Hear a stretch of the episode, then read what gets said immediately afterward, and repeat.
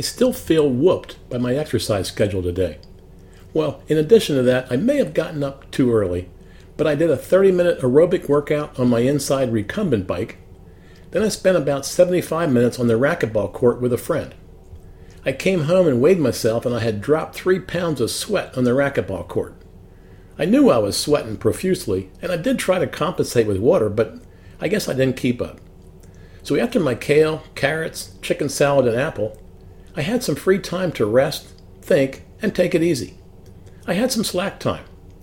I simply love slack time. Time to think, dream, sip coffee, listen to classical music, and tie up loose ends. That really encourages me.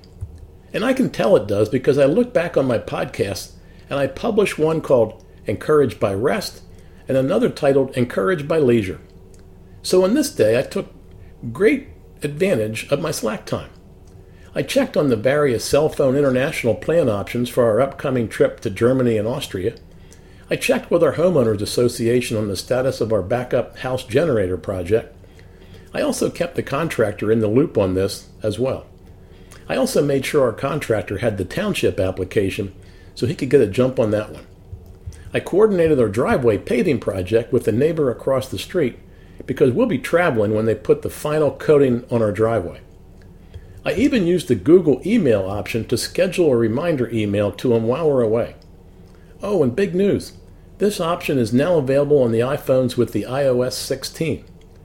I also contacted some friends at the Lancaster Liederkranz, that's our local German club, about some scheduling needs for this evening.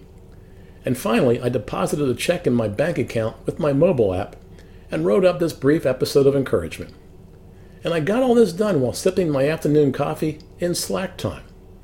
Do you see how life giving slack time is for me?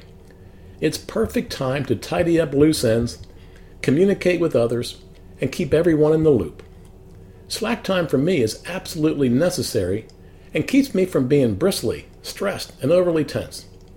Slack time gives me air to breathe, like an open window in the springtime or like a cool evening ocean breeze. Slack time gives me time to pause, reflect, think, journal, and be my best. And finally, you know this because I told you before, but our Lord and Savior Jesus Christ built slack time into his busy schedule.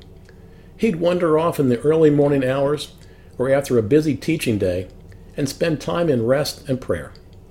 If the Creator and Savior of the world needed slack time, so do we. So today I'm encouraged by slack time and hope to be more intentional about building slack time into my schedule. I intend to carefully examine what I say yes to and see how it fits into my overall schedule. You know, so it doesn't crowd out some slack time. So, my encouragement for you is to cut yourself some slack. Build it into your schedule. I think you'll be encouraged by it.